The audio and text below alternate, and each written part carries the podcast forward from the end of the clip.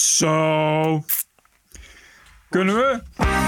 This is the TPO podcast. Linkse fusie om te kunnen meeregeren. onvoorstelbaar slecht. En ik zou het ook echt heel erg vinden als dat gebeurt. Staatssecretaris Broekers-Knol eindelijk tot de orde geroepen. Het is eh, kwalijk als Kamerleden vijf keer dezelfde vraag moeten stellen. We zijn hier niet bezig met een theoretische exercitie. En de baas van de Universiteit van Utrecht verklaart woke de oorlog. Ik zie voor ons een, echt een hele grote opdracht om, uh, om daar uh, tegenin te gaan. Aflevering 278. Ranting and Reason. Bert Bresson, Roderick Phalo. This is the award-winning TPO podcast. Goedemorgen Bert. Goedemorgen. Goed geslapen? Uitstekend. Kijk. Ondanks de hitte. Ja. Hoeveel graden is het? Nou, nu valt het mee. Het is nu uh, overdag uh, rond de 30. Oh. We hadden wel bosbrand. Oh. Al, alweer. Bij, bij het huis? Nee, aan de andere kant van het eiland. Bij uh, Los Llanos in de buurt. En ik zag hier de blushelikopters en blusvliegtuigen continu overvliegen. En uh, ik geloof dat het inmiddels wel een beetje is afgelopen. Maar het is alweer, de eerste schade zijn alweer huizen afgebrand. Want die brand was ontstaan in uh, stedelijk gebied. Elk jaar en elk jaar wordt het erger. Omdat het elk jaar eigenlijk heter wordt. En in dit geval is het uh, windsnelheid tot 60 km per uur. En het is ook nog eens een hele hete Sahara-wind. En dan uh, kan de brandweer uh, daar eigenlijk niet tegenop blussen. En hoe, hoe staat jouw huis tegen de bergen op en in gevaarlijk terrein? Ik zit net, uh, net onder de bosrand. Dus ik zit net onder Ah, oh, oké. de boomrand. Dus, dus ik, ik heb nog net. ik val er denk ik nog net buiten. En meestal ontstaat het hogerop. In, in het hele groene gebied. Mhm. Mm -hmm. En de wind gaat vrijwel altijd van, van noord naar zuid. Dus dan trekt het gewoon aan mij voorbij. Want ik zit gewoon helemaal aan de oostkust. Dat heb je goed uitgekozen, jongen. Het is de vrijdagochtend 20 augustus. Vandaag opnieuw een formatiedag. Boven de markt hangt een eventuele fusie van Partij van de Arbeid en GroenLinks. Daarover zometeen meer. Eerst de stemming van gisteravond. Zijn jullie eruit? Nee, we, zijn, we hebben hele goede gesprekken ja. gehad. Er is natuurlijk ja. heel veel gebeurd deze week. Hele intensieve gesprekken ja. gevoerd met uh, de andere partijen. Verschillende rondes. En daar is goed naar gekeken. Ja, we hebben natuurlijk heel veel stof ook opgehaald. We hebben stukken gehad. We hebben veel gesprekken gevoerd langs de lijnen van de inhoud. Gaat allemaal En te kijken van nou, aan het einde van de week, het is een beetje nou, donderdagavond. Te kijken wat staat er, waar zijn de verbeteringen en hoe kijken we er als twee partijen ook tegenaan. Dus veel ideeën. Dus, uh, nee, wacht even, want uh, ja, wacht iedereen wacht op, ja, u heeft steeds een probleem gehad om met twee linkse partijen tegelijkertijd gaan onderhandelen. Nu uh, blijkt dat die twee linkse partijen wellicht bereid zijn om als één te gaan opereren. Ja, ik, ik zie allerlei berichten in de media, maar ook weer berichten die contrair zijn daaraan.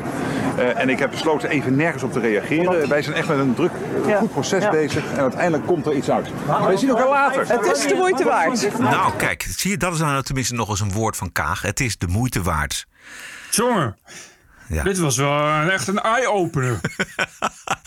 Dit was het laatste wat, wat een beetje interessant was. De stemming zat er wel goed in. Onder druk wordt alles vloeibaar, zou je zeggen. Mogelijk vloeien Partij van de Arbeid en GroenLinks in elkaar over. Ik vind het eigenlijk een absurd overhaast plan, als het klopt. Maar wij gaan daar niet over. Het plan is wel goed, maar het is nog steeds raar dat uh, uh, van twee linkse partijen die de afgelopen jaren gezamenlijk in zetelaantal zijn gezakt van boven de 50 naar 17, uh, dat die moeten gaan meeregeren op de een of andere manier. Als nou iets geen mandaat heeft om mee te regeren, dan zijn het wel GroenLinks en PvdA. Ja, oké, okay, maar dat, dat is. Dat vind ik ook. Maar dan gaan we toch gewoon tellen en zetels tellen. En dan komen we toch ruim boven de meerderheid uit als deze twee, als Klaver en Ploemen meedoen.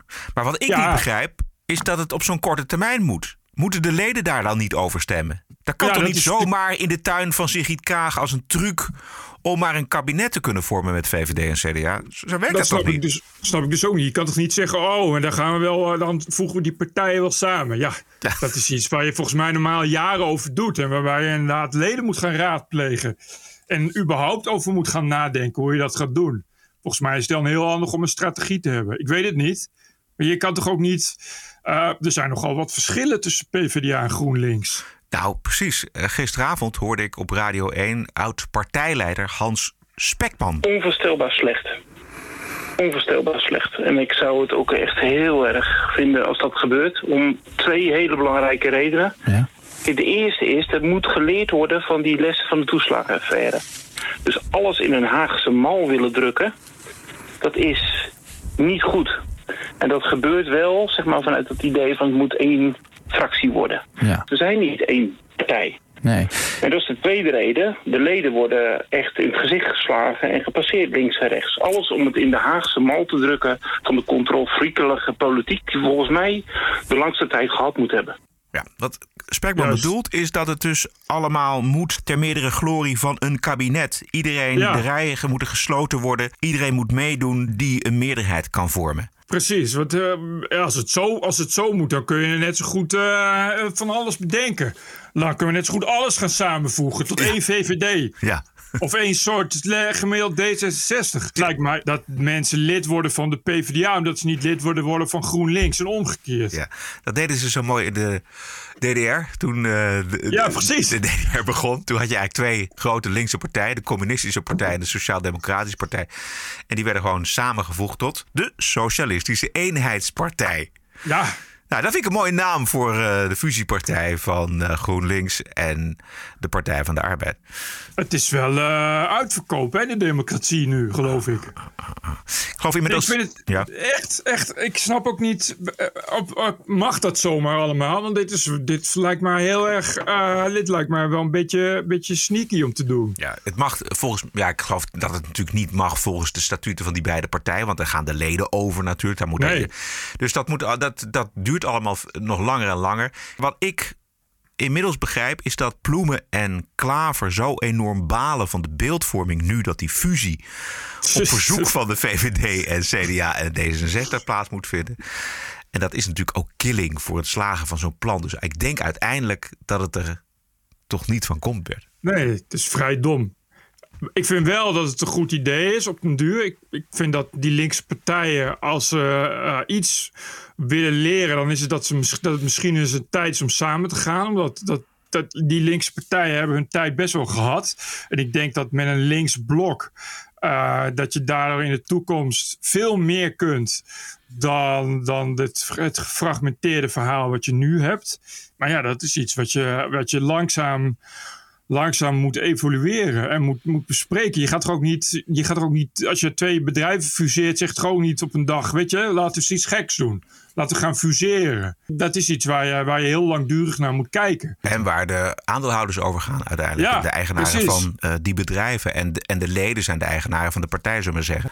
Nou, ik ben het niet met jou eens dat het, dat het beter voor linkse partijen is dat, die, eh, dat ze samen gaan. Ik denk dat er, dat er eh, overheen wordt gekeken wat het echt probleem voor links is. En dat is natuurlijk dat ze de oude achterban in de steek hebben gelaten. En ik denk dat, je veel, dat de Partij van de Arbeid veel meer zetels kan krijgen. En weer een volwaardige partij kan worden. Als je eh, zeg maar de Deense kant opgaat van de eh, de Sociaal-Democratische Partij. Want dat is daar in Denemarken de grootste partij geworden. Die hebben zich gewoon op een andere manier opgesteld. Veel strenger opgesteld richting integratie en immigratie. En dat is natuurlijk ook in het belang van de oude achterban. Dus als je echt een, weer een grote Sociaal-Democratische Partij eh, in Nederland wil hebben... dan moet je afscheid nemen van identiteitspolitiek. Die manier kan niet met GroenLinks. Want GroenLinks is identiteitspolitiek. Ja, nee, maar dat, eh, eh, dat ben ik allemaal met je eens. Maar er moet er wel eh, voldoende achterband zijn. Het is de vraag of die er überhaupt nog is. En het tweede is het dat, dat een grote linkse partij of een groot links blok, als je dat uitsmeert, is de enige manier om, om nog iets tegen rechts te willen doen. Wat je als links wil. Denk ik. Als je toekomstbestendiger wil zijn, dan zou ik die partijen gaan fuseren. Maar Dus wat is, wat is de overeenkomst dan tussen die twee partijen? Wat is de belangrijkste overeenkomst tussen GroenLinks Geen, en Partij nee, het gaat niet om de overeenkomst, maar wel dat je als je, als je fuseert, dat je dan eh, groter in aantal wordt dan dat je met die losse partijen zit. En dat zie je dus nu gebeuren. Ja, maar dat is eenmalig volgens mij, Bert. Want dat hebben we natuurlijk bij het CDA ook gezien. Dat was in het begin een hele grote partij... omdat KVP, CU en ARP samen gingen. Maar op een gegeven moment, Ja. nu is dat ook maar een, een partij Ja, van, nee, dat- van niks. Weet je? Dus het gaat echt om wat je te bieden hebt aan de, aan de achterban... hoe groot en welke achterban dat dan ook is. Ik ben sowieso voor een twee-partijstelsel. Gewoon links en rechts. Ja. Dat lost gewoon alle problemen met dit soort gezeik. Want dat wordt de komende jaren alleen maar erger. Dat wordt nog meer gefragmenteerd. En nog meer, nog meer verdwaalde en verweesde kiezers.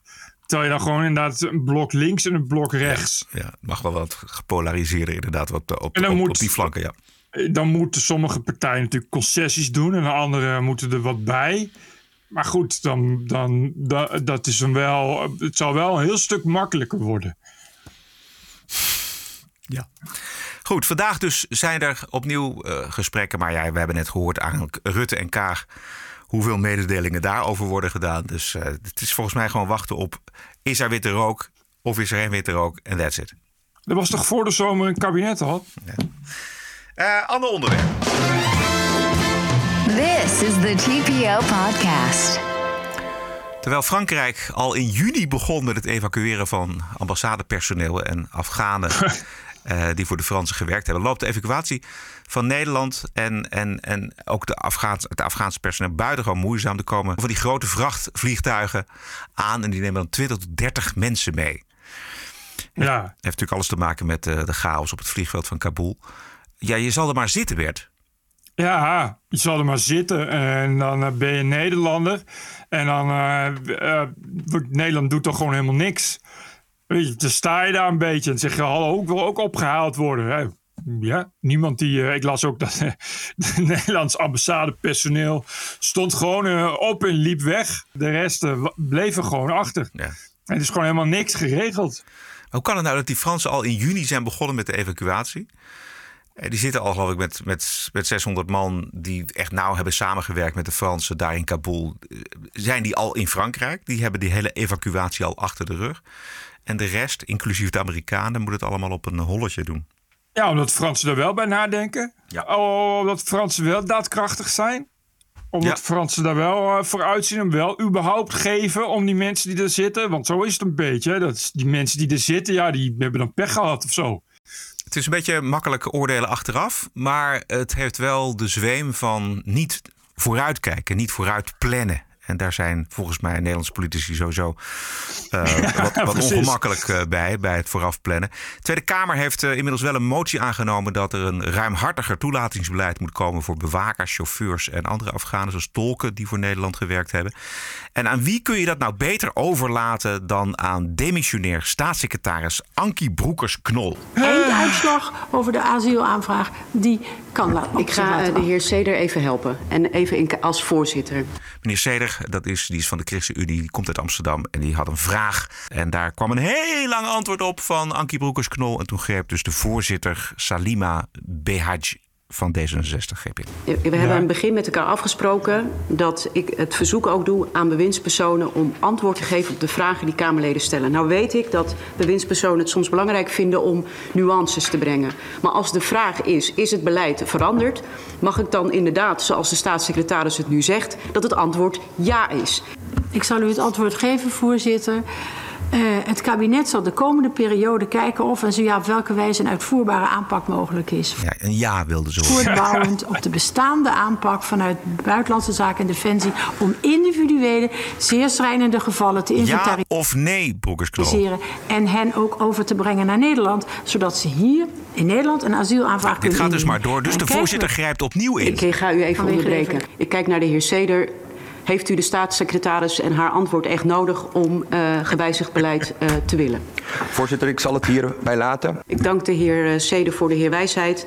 En ik hoop dat de staatssecretaris deze oproep expliciet meeneemt. Want het is eh, kwalijk als Kamerleden vijf keer dezelfde vraag moeten stellen. We zijn hier niet bezig met een theoretische exercitie over eh, hoe je vragen moet stellen. Ik stel voor dat we het hierbij laten. We verliezen veel te veel tijd. Voorzitter, ik wil toch even duidelijk zeggen: het is mij helemaal niet mijn bedoeling om hier een taalkundige exercitie te doen. Helemaal niet. Die banden hebben met Nederland, die gewerkt hebben en die, die connecties U valt die in herhaling. U- dat is duidelijk. Ja, Het is-. En daar, daar zullen wij voor zorgen en dan kijken we hier wel hoe het uitpakt. Ja, en ik ben de voorzitter. En ik ben er een beetje klaar mee als bewindspersonen de hele tijd de dingen gaan vertellen die ze willen vertellen. Dat is goed, hè? Juist, geef gewoon een antwoord. Maar goed, Oh. Broekers Knol kan niet zo heel veel anders dan eh, taalkundige exercities, vrees ik. Dus ja, die eh, blijf je een beetje hangen. Ook, ze gaan ook nu, begrijp ik, nu kijken uh, over wat ze in de toekomst gaan doen. En of dat wat ze in de toekomst gaan doen misschien kan voortbeduren op wat ze al hebben. Maar dat gaan ze dan nu bekijken en daarna evalueren. Dus over acht jaar hebben ze misschien een conclusie bereikt dat ze hetzelfde gaan doen als wat ze nu al deden, namelijk niks. Het was handiger geweest als ze dat van tevoren hadden bedacht. Wat ze met die mensen gaan doen als de Taliban aan de macht komt. Iets wat nou niet helemaal uit de lucht kan vallen, zal ik maar zeggen. We hebben het hier over Afghanen die hebben samengewerkt met Nederlanders. Ik hoop dat daar zoveel mogelijk vrouwen bij zitten. Ja. Uh, sowieso uh, hebben vrouwen meer recht om hier te komen, uh, omdat zij in Afghanistan het meest te vrezen hebben, zou ik zeggen. Maar in afwachting van een vluchtelingenstroom uit Afghanistan naar Europa mocht die op gang komen, moeten we niet denken dat al die mensen die Afghanistan ontvluchten de moderniteit zelf hebben uitgevonden. Ik las een, nee. uh, een stuk van uh, dokter Jan van der Beek. Die kwam deze week met een, een poll onder moslims wereldwijd. En daar springt Afghanistan er nou niet bepaald gunstig uit wat betreft invoering van de sharia bijvoorbeeld. 99% van de Afghanen is daarvoor. Ja. Het stenige bij overspel, daar is 85% ja. van de Afghanen voor. En bijna 40% van de Afghanen vindt zelfmoordaanslagen gerechtvaardigd om de islam te verdedigen. Zo! Nou, dat mens kun je beter maar met bakken tegelijk hierheen halen. Nou is er voor deze mensen die dit allemaal vinden... natuurlijk nu een ideale regering aangetreden in Afghanistan. Juist. Namelijk de Taliban. Juist. Maar de Telegraaf had een interview met uh, de Nederlands-Afghaanse publiciste Zuyet Shams. En oh ja. zij zegt het volgende. Een vrouw die zich kritisch uitspreekt over religieuze of andere maatschappelijke kwesties... dat hebben ze liever niet daar. De vrouw heeft zich zelden vrij kunnen voelen in de Afghaanse gemeenschap, ook zonder de aanwezigheid van de Taliban. Afgelopen week is gebleken dat de Taliban hun wetten al razendsnel kunnen opleggen aan de Afghanen. Hier in het Westen maken we ons vooral druk over de toekomst van de vrouwen en terecht, maar we vergeten dat de Afghaanse cultuur van zichzelf uiterst conservatief en vrouwhatend is. Per jaar plegen honderden Afghaanse meisjes zelfmoord door de veelvuldige mishandelingen die plaatsvinden in Afghanistan. Juist laten we hopen vooral dat er veel vrouwen en kinderen deze kant op komen. Tenminste, de mensen die het daar ernstig hebben. Maar laten we ook realistisch zijn en weten dat er natuurlijk vooral de mannen komen. En dat dat dan niet onmiddellijk de mannen zijn die apotheek zijn of arts. Maar dat nee. dat gewoon uiterst conservatieve Afghanen zijn, kunnen zijn. Het is alsof je een, een tijdmachine aanzet en, uh, en de steentijd hierheen uh, in, na, naartoe importeert. Het gaat lekker opschieten.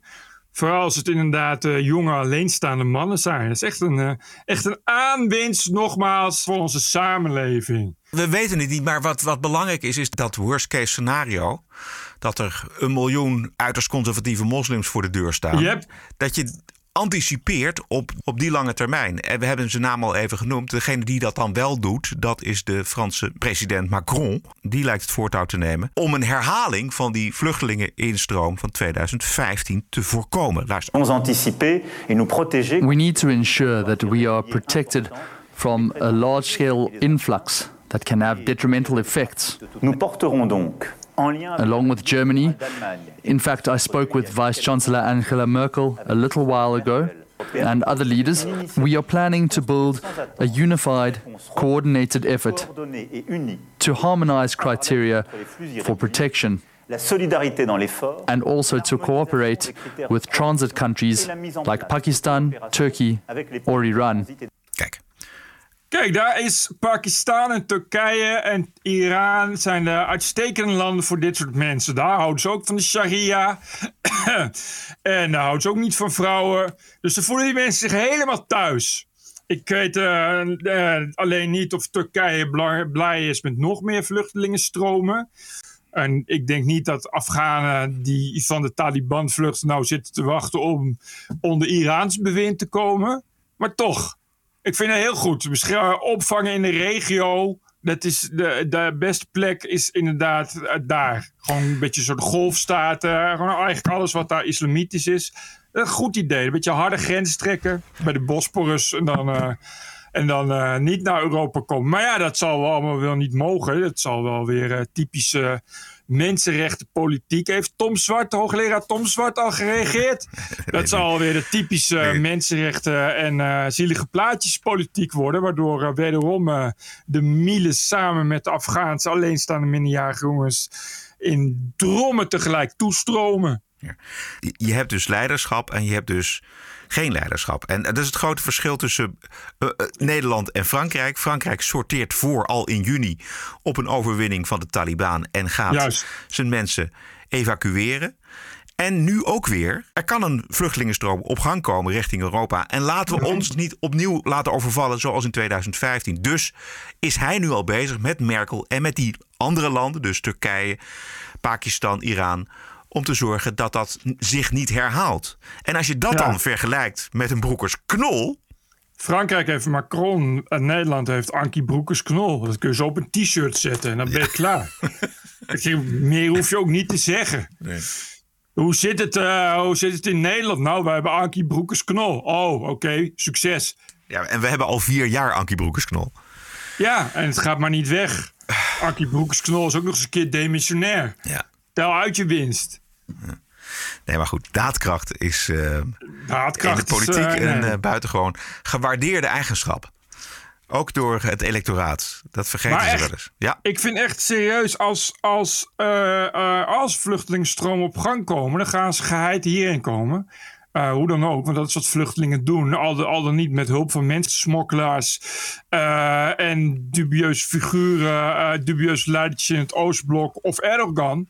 Het is echt een probleem. hè. Dat is Afghaanse vluchtelingen zijn al heel lang een probleem. Met Syriërs hebben we nauwelijks last. Afghanen wordt het een stukje erger al helemaal als het gaat om vrouwenrechten en, en eerwraak en dat soort dingen. Je haalt gewoon echt letterlijk de steentijd binnen.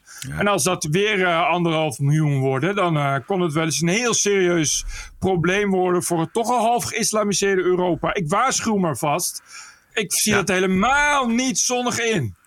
ik ken zelf één Afghaanse vluchteling. Die is wel modern. Ja. Maar dat is er één. dingen als basale rechten, als vrouwenrechten en, hom- en homo- rechten van homo's, dat soort dingen, die bestaan daar gewoon niet. Dus die mensen komen hier in een cultuur die gewoon een soort omgekeerde is van waar ze altijd in hebben geleefd. Wat, wat natuurlijk vraag is om problemen. Ja. Ik ga nu eventjes enorm generaliseren. Maar ik zag een... een paar dagen geleden zag ik een film op de, op de Netflix. En dat Ja, ging ja. over Beirut. En dat is, daar heb ik een, eh, een. Dat ben ik een keer geweest. Ik vind dat een fascinerende stad en een fascinerend land, Libanon.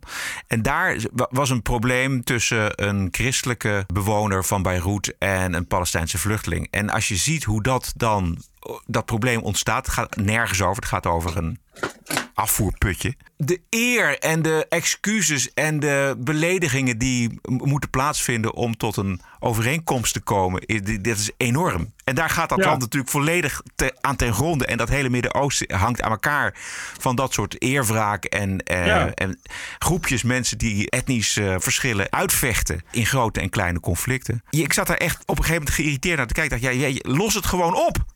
Weet je wel? En dat doen we natuurlijk vooral eh, na al die jaren in Europa eh, op een andere manier. Namelijk gewoon praten en kijken waar de belangen liggen en, en afspraken maken. Maar dat is niet iets wat gebruikelijk is in die cultuur. Nee, en dat is precies, precies wat er gebeurt, is dat. De Beirutisering van Europa. En eh, we weten hoe het met Beirut is afgelopen uiteindelijk. Namelijk een burgeroorlog die eh, niet nooit meer stopt, zo'n beetje. Of nou ja, wel stopt, maar eh, daarna is het nou niet echt beter geworden. En dat is precies wat in Europa dan dreigt te ontstaan. En in, elk land dreigt te ontstaan.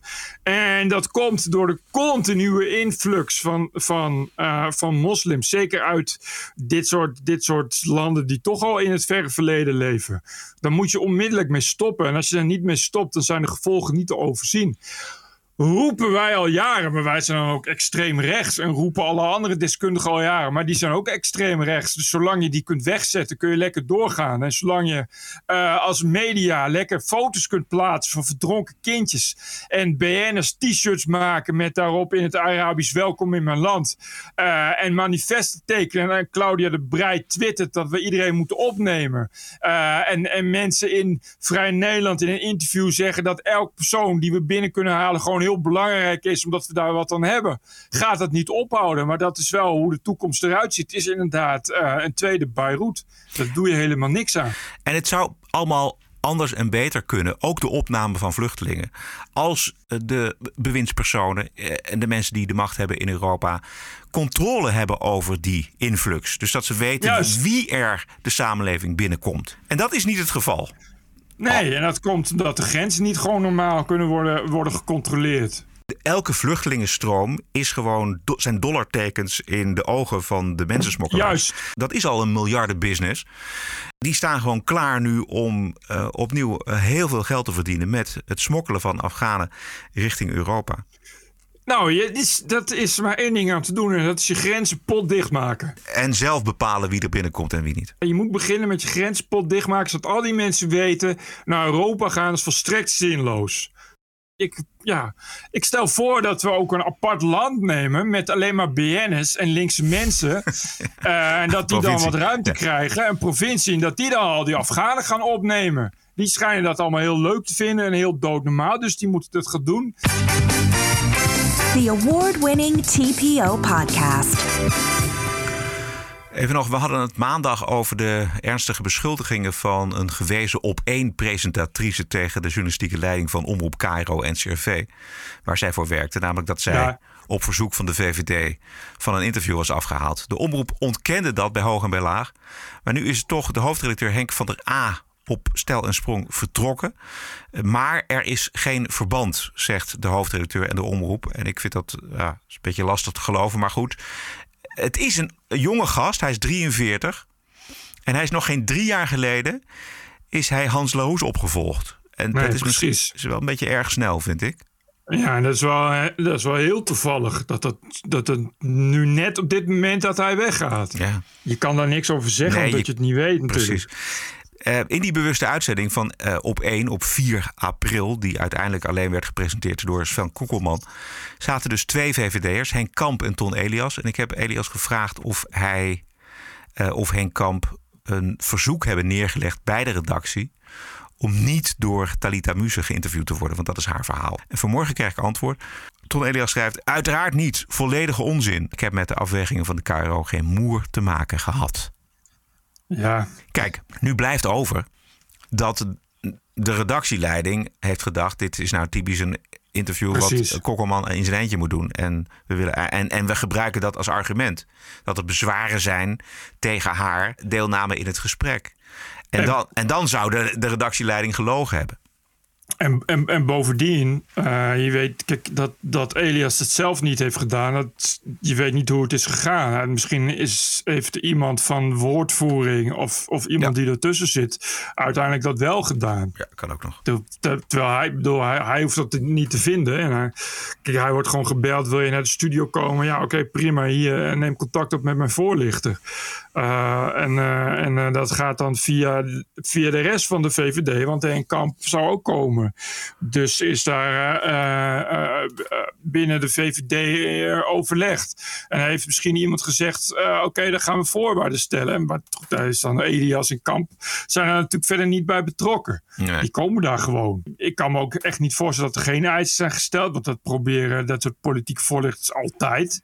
Door, door, door niet geschoten is altijd mis sowieso. Dus dat kan ik me sowieso niet voorstellen. En dan nog, zelfs als het zo was dat er geen voorwaarden zijn gesteld, kan dat inderdaad iemand bij de programmaleiding dat zelf hebben gedaan. Het is inderdaad, inderdaad wat je zegt. Ze hebben gezegd van ja, dan, dan, dan gooien we die Talita Muse, die gooien we voor de tram zodat ze haar kop houdt. Want anders dan eh, hebben we twintig minuten lang eh, kritische vragen en krijgen we straks weer gezeik. Wat ik begreep van de reactie van eh Caro en CRV op de uitlatingen van eh, Talita Muse in het programma eh, Media Insight, was dat die omroep zei. Wij hechten grote waarde aan een onafhankelijke journaliste. En in overleg met haar hebben we toen besloten dat ze niet aan het gesprek mocht meedoen. En dat had dan te maken met tweets die ze had verstuurd, et cetera, over de VVD en, en over dat debat en over Rutte. Maar daarmee zegt dus de omroep dat ze iemand als presentator hebben aangesteld waarvan ze zelf al vinden dat ze niet neutraal is. Dat vind ik ook heel raar. Wat ook raar is. Dat moet je dan ook niet zeggen. Want dan gooi je dan weer je eigen personeel voor de bus. Dat, dat doe je toch niet? Je huurt een presentator in, al is het een invalpresentator. Ja, dan moet je daar volledig achter gaan staan. En dan moet je niet, bij, als, het, als twee VVD'ers aan tafel komen zitten, zeggen: je mag niet met het gesprek meedoen. Nee, dus, maar het blijft dus sowieso op alle fronten fout. Het blijft op alle fronten onduidelijk. Even kort naar de stad van Hoop, Bert. Eh, Mm.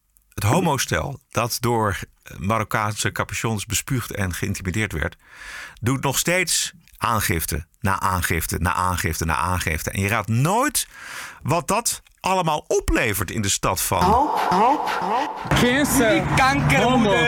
Inmiddels is het bijna anderhalf jaar later en hebben Fabio en Daniel nog steeds last van discriminatie op straat. I, I left the Oost because I thought that I should feel uh, more safe. But instead, uh, after the first attack, I think we had uh, six other homophobic attacks, not just in Oost, but also in Amstel, Sloterdijk, uh, De Pijp. Het stel maakte van elk incident een melding. Een flinke stapel aangiftes dus, maar het gewenste effect van die aangiftes blijft volgens hen uit. Er wordt altijd gepromoot van ja, je moet aangifte doen, je moet aangifte doen, je moet alles melden. En dan doe je een, een aangifte en een melding. Ik voel me bijna bezwaard om dat te doen op dit moment. Is dit dan Nederland? Is dit nou Nederland waar ik in opgegroeid ben? Kijk, er mag er wel te weinig politie op straat zijn, maar. Hoop is overal om ons heen aanwezig. aanwezig. Ja, ik denk dat je momenteel in Afghanistan nog veiliger bent dan in Amsterdam-Oost. Er is sowieso eh, te weinig politie en die politie doet niks, want die heeft te weinig tijd. En dan nog, als blijkt dat het allochtonen zijn, dan wordt het weer etnisch profileren. Dus dan doen ze ook niks. En anders is het discriminatie, dus doen ze ook niks. Eh, en eh, anders gaat het stadsbestuur of het deelstadsbestuur gewoon een regenboogvlag hijsen. Dat kan natuurlijk ook. Maar dit is zo het bewijs dat eh, iets in de media komt, dat er schande van wordt gesproken, dat de daders duidelijk zijn, dat, er, nou, dat het geweld niet ophoudt. En dat aangiftes doen dus geen zin heeft. Ja, dat klopt. Ja. Dat heeft ook helemaal geen zin. Het is echt, en het, Dus- dit is ook het bewijs dat al dat gedoe in de media is alleen maar, alleen maar gratuite, zinloze symboolpolitiek. Het kan, kan verder niemand fuck schelen. Alleen als het uitkomt, ja dan wel. Dan gaan we de Westerkerk in homokleuren projecteren, en in regenboogkleuren projecteren. Maar ja, als er dan eh, elke keer hetzelfde homostel in elkaar wordt getrapt, telkens door allochtonen, dan zeggen we lekker niks. Want dat is etnisch profileren, dat moeten we niet willen met z'n allen. parool- Dat is geen hoop. Het parool bericht dat er wel weer een nieuw onderzoek komt. UvA-onderzoeker Laurens Buis die gaat zich richten op de Indische buurt in Amsterdam. En hij zegt: De mogelijke link met de islam is een onderwerp dat we steeds laten liggen. En dat, ga, en dat ga ik wel meenemen. Oei! Nou, die zal wel snel van de UvA worden gecanceld dan. Dan komt er een rapport uit en dan zegt de UvA... nou, we willen graag niet worden genoemd op de voorpagina van het rapport. Want met dit soort dingen willen we niks te maken hebben. Zo gaat dat. Jij stuurde mij nog een mooi interview in NRC met de Rotterdamse politiechef Fred Westerbeek. Twee dingen daaruit. Eh, eh, dat tekort aan politieagenten waar jij het over hebt, dat is het gevolg van landelijk bezuinigen op grote schaal en het inkrimpen van opleidingsplaatsen, zegt hij. Dus dat is allemaal gewoon lekker goedkoop. Weet je, is ook korte termijn Ja. denken, is ook gewoon met de portemonnee denken. Maar voor de rest, eh, ja, als het goedkoper kan, waarom niet? En twee, dat regelmatig fouilleren helpt. Kernzin. Als we regelmatig fouilleren, zien we dat mensen minder snel met een wapen de straat op gaan. Omdat ze weten Goh. dat ze kunnen worden gefouilleerd. Nou, 1 Nou plus 1 ja, zeg. is 2. En dit, was nou, dit is nou echt een, een uitspraak natuurlijk. Maar ik bedoel, het is- De logica is, is volstrekt helder. Maar dat ze daar in Amsterdam maar niet mee uit de voeten kunnen met die logica. Nee, het klinkt ook als logica, als dingen als als je een wet invoert waardoor je een boete krijgt door rood rijdt, gaan mensen minder door rood rijden. Als je een paraplu gebruikt als het regent, word je niet meer nat. Ja, dat is het, ja. Het is, eh, het is niet waar. Het is een hele uitvinding. Ik eh, heb ze ook waarnemers in Rotterdam bij het fouilleren. Nee, zeker. Nee, hè? In niet. Rotterdam zullen ze wel gewoon normaal mogen fouilleren. Niet lullen, maar poetsen is dat in Rotterdam. We gaan eh, naar de Wokweek. Tenen, de lange tenen. I was offended and I have rights. TPO Podcast. You're an adult. Grow up. Deal with it. I don't care. care. De berichten uit de open inrichting zijn dit. Toppunt van woke zijn. Britse model influencer Lily Cole plaatste zichzelf op Instagram in een burka met de woorden: Laten we diversiteit op elk moment omarmen. Echt, ik, alleen, al, alleen al de gedachte dat een boerka iets met diversiteit te maken heeft, is zo slecht dat ik er niet eens meer over na kan denken. Waarom gaat ze niet gewoon lekker in Afghanistan wonen dan? Het lijkt mij dat daar nu net het juiste regime is aangetreden voor het omarmen van diversiteit. Ja. Ongelooflijk. Het- eh, het is zo pervers. Ik snap echt niet hoe. eh, is, ja, het is een model, dus. maar goed. Nee, maar, maar die staat dus eh, maar niet- je- maar dit is een model wat wel eh, wordt uitgenodigd bij grote bedrijven. Ik zag op YouTube een Ah, ja, verhaal dat, ze, dat ze bij grote bedrijven... en- en dan houdt ze een verhaal over diversiteit, et cetera. Dus het is iemand die omarmd wordt door het bedrijfsleven en door... Ja, maar ze is model. Ja, maar zo dom en zo leeghoofdig en zo onvoorstelbaar naïef verschrikkelijk... dat je dus dit soort dingen doet. En dat, dat nou ja. Je hoeft toch niet een hele hoge opleiding eh, te hebben om, om te begrijpen dat dat niet deugt? Om te begrijpen dat een boerka nou niet iets is wat iemand voor zijn lol draagt? Ik, dat is geen hoofddoekje of zo, hè, een boerka. Oh, ik, ik snap dat. En dan, en dan ben je zelf model ook, hè? Dus dan, dan, dan verdien je zelf je geld met het, met het laten zien van, van de vrouwelijke schoonheid. En dan ga je diversiteit omarmen door de boerka aan te prijzen. Wat had ze gedacht dat, eh, dat ze gaat verdienen als ze zelf een boerka gaat dragen dan? Ja, maar Bert, het is weer typisch die vreselijke celebrity solidariteit. Ja, I know, maar... Dit is afschuwelijk. Nee, maar je hoeft snap- het niet, toch niet uit te leggen? Dit is toch verschrikkelijk? Je ziet er ook weer Nederlandse eh, BN'ers die een dagje niet drinken... en, en het Oh, geld daarvan dan zeggen Ja, van... nou weet ja. je, laten we dat geld dan sturen naar de vluchtelingen uit Afghanistan. Ik las dat er eh, ook Nederlandse BN'en-vrouwen... die hebben een hashtag vrouwen voor Afghanistan, zoiets. En, dat, en dat was het. Ja. En dus die spreken zich uit om eh, eh, alle vrouwen in Afghanistan een hart onder de riem te steken... door op Instagram een foto van jezelf te laten zien... met daaronder te zeggen dat je je uitspreekt voor de vrouwen in Afghanistan. Mooi, hè? Weer zinwekkend. zo mooi, hard. Ik weet zeker dat die vrouwen in Afghanistan... die zullen wel geen Instagram hebben. Dat is wel een beetje jammer. Maar als ze het hadden gehad... weet ik zeker dat ze daar zich heel erg gesteund zouden voelen. Maar hoe pervers is de, de belevingswereld van deze mensen? Heel pervers. Echt heel pervers. Echt zo pervers dat je daar eigenlijk niet, een, eh, niet nog een fatsoenlijke voorstelling van durft te maken. Zo pervers is het. Die mensen hebben werkelijk geen flauw idee wat de realiteit is, denk ik. Ik denk ook serieus dat die mensen echt geen idee hebben wat er gaande is in Afghanistan. Of wat de Taliban überhaupt is. Dit zijn denk ik wel ook echt mensen die denken van ja, maar het is ook wel best wel mooi exotisch. Die mensen zijn zo spiritueel. Hadden we zoiets maar in Nederland. Die mensen leven in een totaal andere wereld. Is Die op een, op, een, op een wolk van perversiteit en domheid. Eh, maar goed, die, die hele Instagram-cultuur maakt natuurlijk die perversiteit een miljoen keer groter. Het wordt alleen maar groter opgeblazen. Dus laten we ons geen illusies maken. De komende jaren wordt het alleen maar erger, niet minder erg. Eventjes naar de oude media. Want journalisten van de Volkskrant, Parool, Trouw en het AD... die gaan voortaan gezellig inclusief schrijven. Dat wil zeggen genderneutraal ja. schrijven... en stereotypen vermijden die als discriminerend ervaren kunnen worden. Ik, maar is het echt? Is dat echt is een echt waar. richtlijn? Of was het Ja. een, een, eh, ding, eh, een, een handreiking van zo kan het ook? Of is het echt een richtlijn die wordt ingevoerd in de stijlgids? Dit is volgens mij echt richtlijn. En het is natuurlijk een, een, een stijlgids. Maar ik, ik heb het helemaal gelezen. Ja? nou, het is, ja, dwingend is het.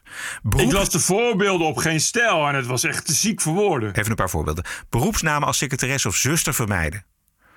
Vermijden, oké, dat vermijden gewoon. Dat moet dan secretarieel medewerker worden of verpleegkundige. Dus toen dacht ik van je bent, stel je bent een verslaggever in een ziekenhuis en een COVID-patiënt die vraagt aan een verslaggever: kunt u mij even de zuster roepen? En dan gaat die verslaggever die gaat dan die zin in dat verslag gebruiken, want die vindt het een belangrijke zin. En dan moet hij van de taalpolitie dus ervan maken: kunt u voor mij even de verpleegkundige roepen? Maar dat heeft de patiënt dus helemaal niet gezegd. Dit is precies. Ja, precies. Ja, zo, en zo werkt het dus.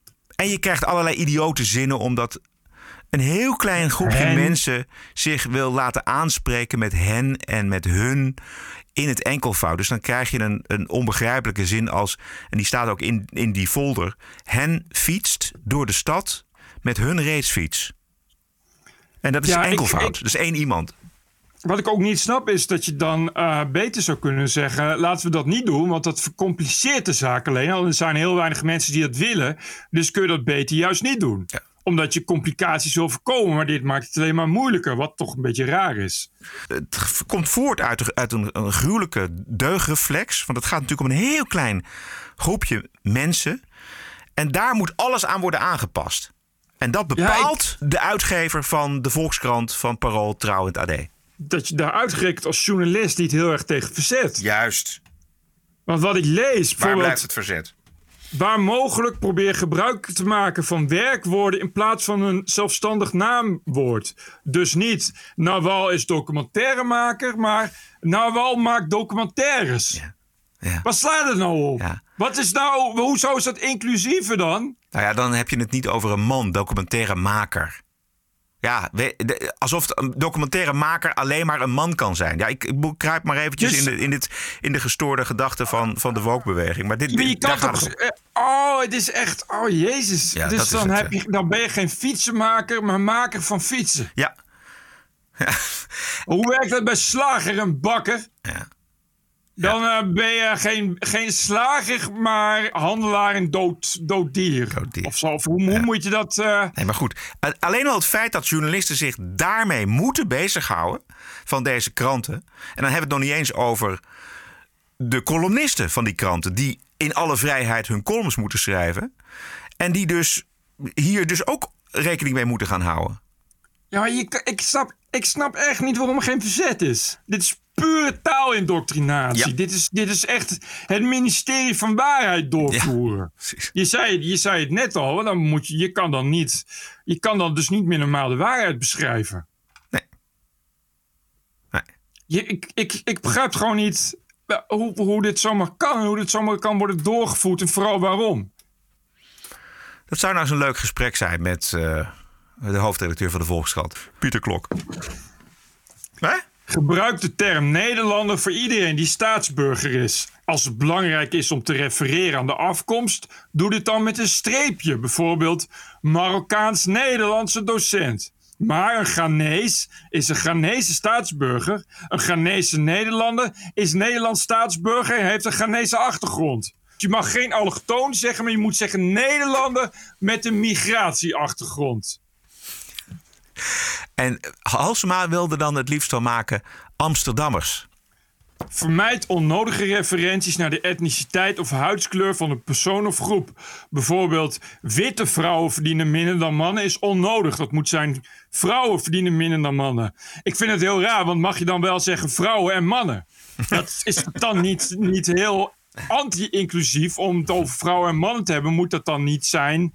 Eh, sommige groepen verdienen, verdienen minder dan andere groepen. En is het onderscheid maken tussen vrouwen en mannen die geld verdienen, wat toch een heel belangrijk stokpaardje is voor, zeurs, voor zeurfeministes. Mag dat dan nog wel? Want over welke vrouwen hebben we het dan? Er zijn toch geen verschillen tussen mannen en vrouwen? Dus hoe kan het dan dat vrouwen minder kunnen verdienen dan mannen? Iedereen is gelijk. Iedereen heeft een eigen gender waar iedereen zelf over beslist. Dus hen verdienen minder dan hun niet. Maar ja, dat heeft dan ook weer geen zin. Dus het zal wel heel verwarrend worden straks op de Volkskrant-redactie. Hoe dan ook, ik vind het eh, heel, heel, heel zorgwekkend dat hier geen reactie op komt. En dat mensen zich hier niet heel hard tegen gaan verzetten. Ja.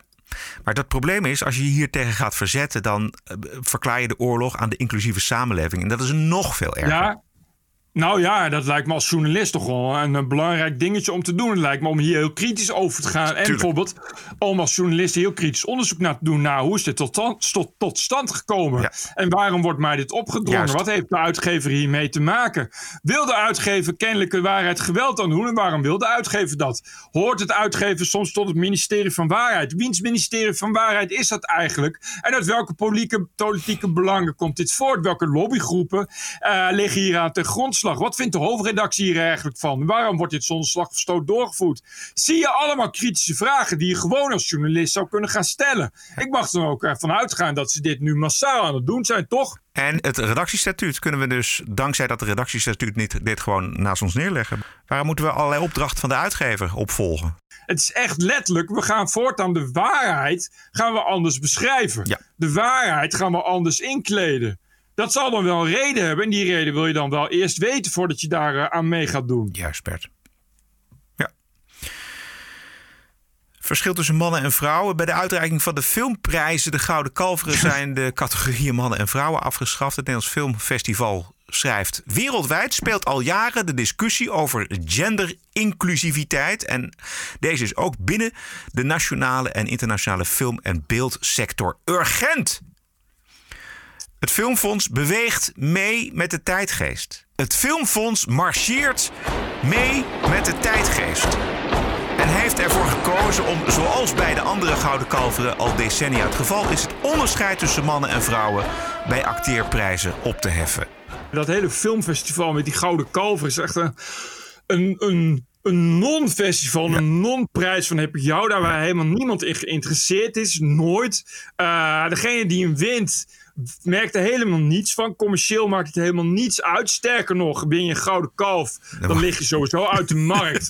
Want dan word je van alle kanten gehaat. Er is geen acteur die hem wil winnen. Uh, en zoals Martin Koolhoven ook al aangaf, was het feit dat er uh, twee categorieën zijn, juist extra reden voor actrices om ook iets te kunnen winnen. En als je dat gaat samenvoegen tot één, dan heb je als vrouw überhaupt niks meer. Want dan krijg je dat elk jaar een man gaat winnen. Nou ja, precies. Dat is het inderdaad. Waarom ben je er geen vrouwen meer? En dat, precies. Dat is de volgende ruzie natuurlijk. Van waarom, hè, waarom is de beste acteur steeds of te vaak een man of te vaak een vrouw? Dat, dat krijg dus je. het is allemaal totaal dom en stomzinnig. En zoals iedereen zo'n beetje die erop heeft gereageerd al heeft gezegd... komt het nou niet echt op een goed moment. Want dit is puur identiteitspolitiek... die juist tegenwoordig onder vuur ligt. En de, uh, uh, de culturele sector wordt nou juist al helemaal gesloopt door identiteitspolitiek. Dus uitgerekend op dit moment komt dan ook nog het, het toch al door iedereen zo gehate filmfonds...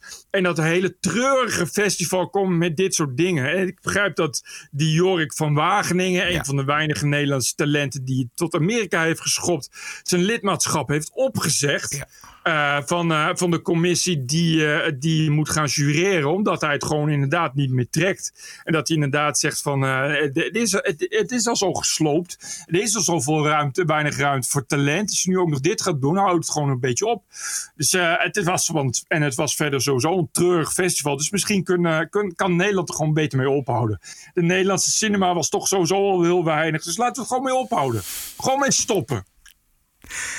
Nog één dingetje daarover, want ik vroeg me af waarom er überhaupt een categorie beste is. Is dat niet ontzettend ongelijk? Zijn niet alle inspanningen van acteurs even gelijk? Nou, zeker bij Nederlandse films. Dat wordt beste, moet je dan toch een beetje met een korrel zout nemen. Het beste van alle middelmatigheid is nog steeds vrij middelmatig. Dus het is sowieso al pijnlijk om daar de beste van te zijn. Maar inderdaad, je kan je ook afvragen of uh, prestatie nog wel iets is wat in deze tijd moet worden doorgevoerd.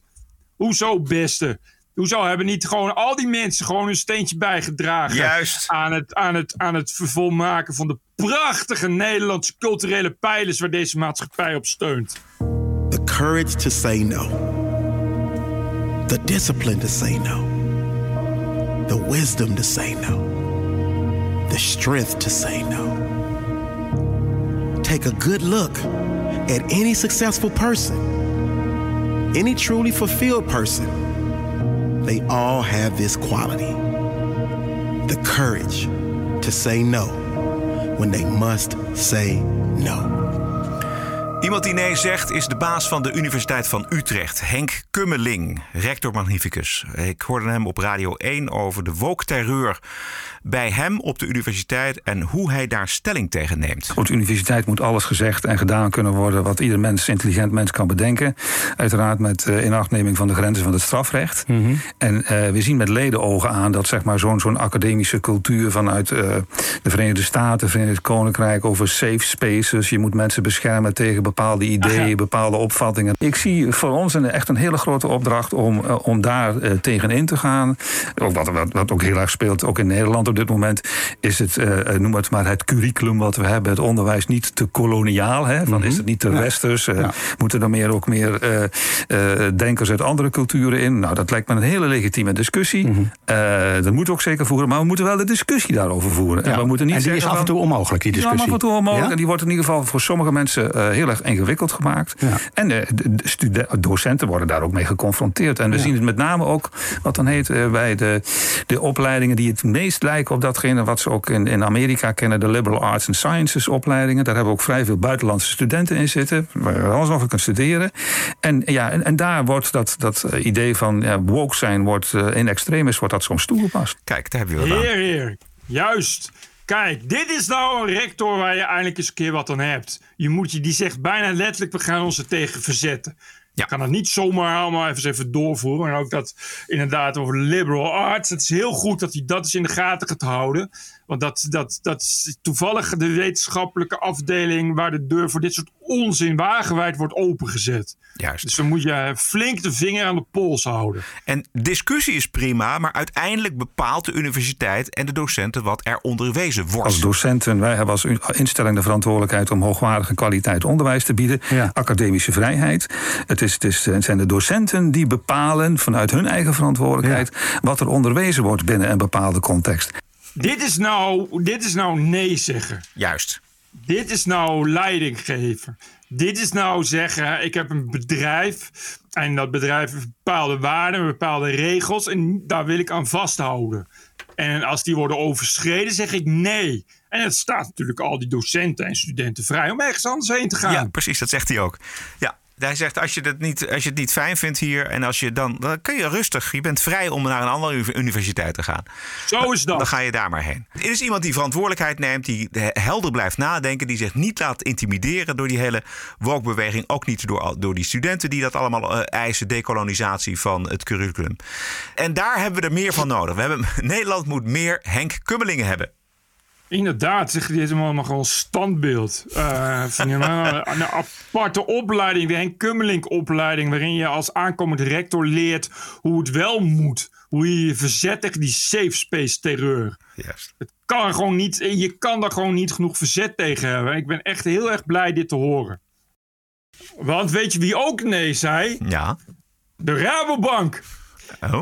Die zei nee tegen uh, het meewerken uh, en het uh, rekening, rekening openen bij bijvoorbeeld Café Weltschmerz en Willem Engel.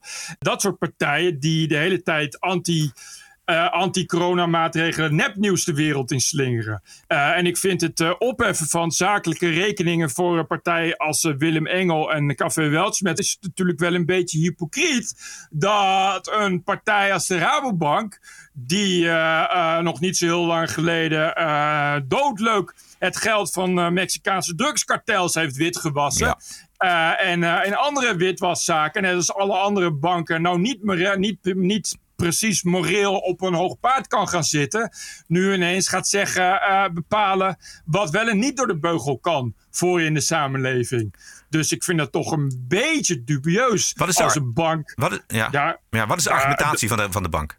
Waarom de argumentatie is dat ze niet willen meewerken aan, aan zaken die schadelijk kunnen zijn. Uh, en uh, ja, dat, dat de, de shit die Willem Engel de wereld inslingert schadelijk kan zijn, ligt voor de hand natuurlijk. Uh, maar ja, het is wel een beetje op het randje van, van moet je niet van wat gaat de bank bepalen wat wel en niet kan. Ja. Die is de volgende. Ja, dat is ongelooflijk hoe het bedrijfsleven dat probeert te bepalen. Weet je wel? Dit is natuurlijk wat, Ja. wat er op sociale media ook gebeurt. Dit is niet de eerste keer. Het is al een tijdje. De PayPal bijvoorbeeld is ook al heel langer bezig met het cancelen van allerlei eh, web, websites en bedrijven. Iets als Breitbart en zo kan al jaren geen enkele rekening waar dan ook openen. Dus, eh, ook creditcardmaatschappijen doen het. Eh, maar dus nu ook een bank en dat gaat natuurlijk best wel ver.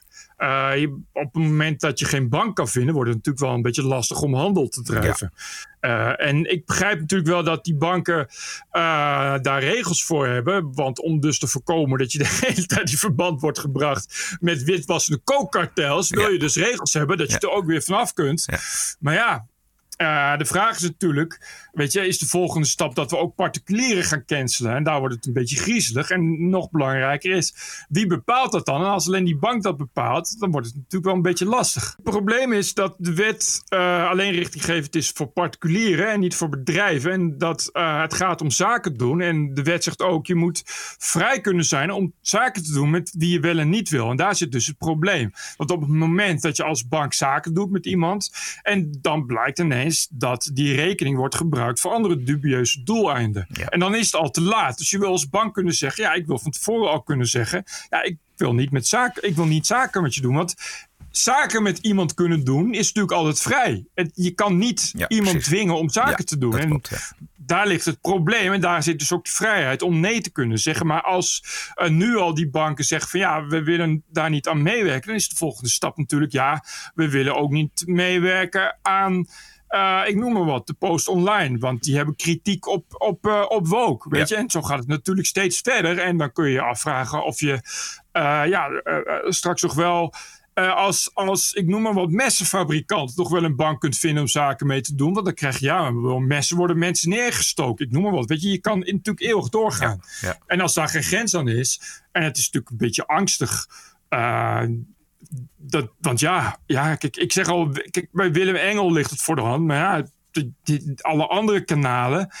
Ja, het zijn natuurlijk wel uh, slechte meningen, maar ja, nog steeds meningen. Weet je, het zijn natuurlijk gewoon mensen die zeggen wat ze vinden. Ja, hellend vlak. Behoorlijk. En van een bank. Ja, is het wat lastig serieus te nemen. Ik kan nog niet zeggen dat banken eigenlijk de afgelopen 30 jaar nou hebben laten zien wat nee. een deugende, morele, nee. hoogstaande toko's het nee, zijn. Nee, nee. What a woke week it was. This is the TPO podcast. Dit is de TPO-podcast. Een eigenzinnige kijk op het nieuws en de nieuwsmedia. Twee keer per week, elke dinsdag en elke vrijdag. 100% onafhankelijk. Want zonder reclame en zonder een cent subsidie. The award-winning TPO podcast. Wat is het jou waard? Een euro per aflevering? 104 euro per jaar? Of kies zelf een bedrag? Waardeer en doneer op tpo.nl slash podcast. De TPO-podcast. Wat is het je waard?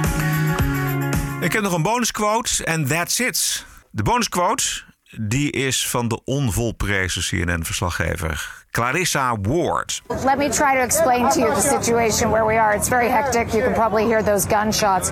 We're about 200 yards, even less than 200 yards away from the entrance to the Kabul airport. We just drove through it quickly. It's absolutely impossible uh, to stop there. And I say we drove through it quickly. You can't drive through it quickly.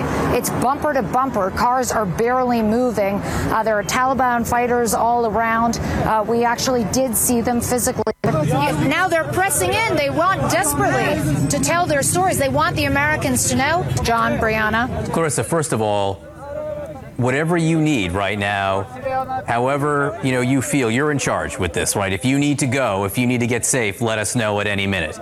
Um, if you're comfortable where you are, this is important to see. Dit vind ik zulke fantastische journalistiek. En dit is gewoon toch weer de oude CNN die we kenden uit Ja, de precies. Eerste Golfoorlog en de Tweede. Dit is waar die zender voor is. En ik vond ook vanuit de studio's, de enkers, vond ik ook weer goede vragen stellen. Weet je wel. Die man die zegt, eh, die is helemaal met haar begaan. En zij is natuurlijk fantastisch, deze Clarissa Ward, die eh, ongetwijfeld binnenkort Clarissa Award gaat eh, heten. Eh, zij is geweldig. Het is ook wel echt dapper dat je dat doet. Ongelooflijk. Als, als vrouw. Tussen, tussen, tussen die, die Taliban. Zo, de mieters, jongen. Maar het is wel belangrijk dat het gebeurt. Omdat dus inderdaad, zoals je net al hoorde, die mensen willen hun verhaal kunnen vertellen aan Amerika. Ja. En we moeten weten wat er gaande is. En ze is de enige volgens mij die daar nog is. Eindelijk weer eens nieuws op CNN. Nou. Dat is al heel lang geleden. Het zou een keer tijd worden ook. Ik ben eh, blij te horen dat er gewoon weer eens, ook dat journalistiek nog bestaat. Ook echt. Ja, echt. Tussen alle, tussen alle gratuite wookgedeug eh, door. Dus, eh, de Taliban is de nieuwe Trump voor CNN. Qua kijkcijfers dan, denk ik. Misschien wel. De TPO-podcast is te vinden op onder meer Spotify, Apple Podcast, iTunes en natuurlijk op tpopodcast.nl. Veel dank voor de ondersteuning van deze aflevering 278. Als u wilt schrijven, opmerkingen, donatie, eh, onderbouwen, info at tpo.nl en doneren en waarderen kan op tpopodcast.nl. We zijn terug dinsdag aanstaande. Stay cool. En tot dinsdag! TPO Podcast. Bert Bruson, Roderick Balo, Ranting and Reason. Vroeger, onze kentekenplaten. Dat blauw, weet jullie dat nog? Zo intens mooi. En nu dat afschuwelijke geel. Podcasting is the TPO podcast in the Netherlands. Bert and Roderick. What a show. I'm telling you. Keep the show running. Go to tpo.nl slash podcast. Thank you.